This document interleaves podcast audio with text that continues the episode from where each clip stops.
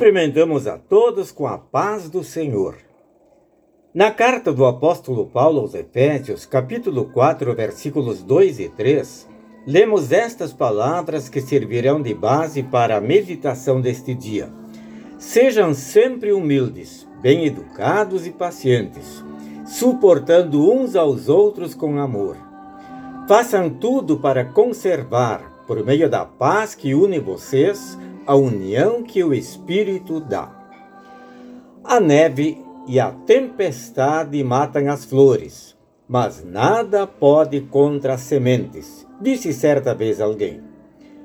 Como vai o seu relacionamento com as pessoas de sua convivência? Como vai seu relacionamento familiar?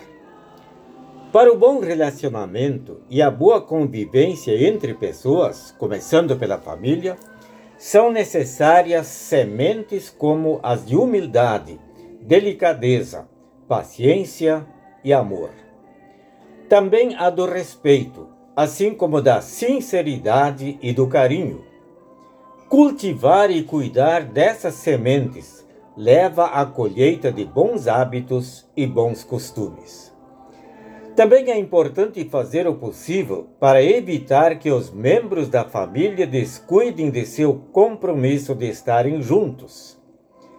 Disso fala o apóstolo Paulo quando afirma: façam o possível para conservar, por meio da paz que os une, a união com o Espírito Santo. Em certo sentido, não está errado nós também fazermos coro afirmando uma família unida jamais será vencida. Principalmente se reconhecermos nossas limitações e nos submetermos à paz que o nosso Deus nos presenteia em Cristo Jesus. Sabemos também que, mesmo numa família harmoniosa, existem desacordos e problemas, mas se fizermos o possível para conservar a união que Deus nos dá, por meio da paz que nos une, então é possível superar os problemas e animar a todos a se amarem cada vez mais.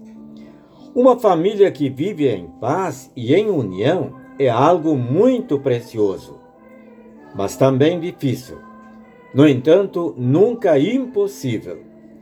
Se você, pensando sobre sua realidade, está chegando à conclusão de que, mesmo que quisesse, estaria sozinho neste propósito e, portanto, já se sente derrotado, não pense assim. Faça a sua parte. Tome atitude.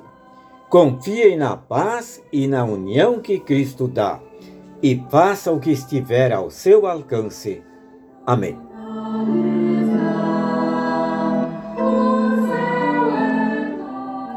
Oremos.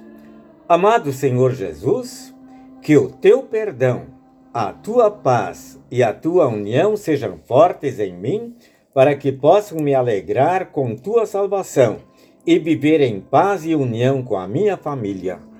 Amém.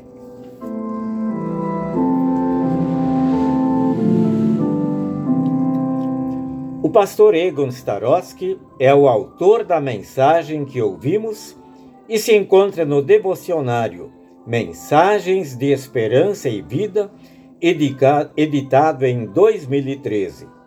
Desejamos a todos um bom dia com Jesus.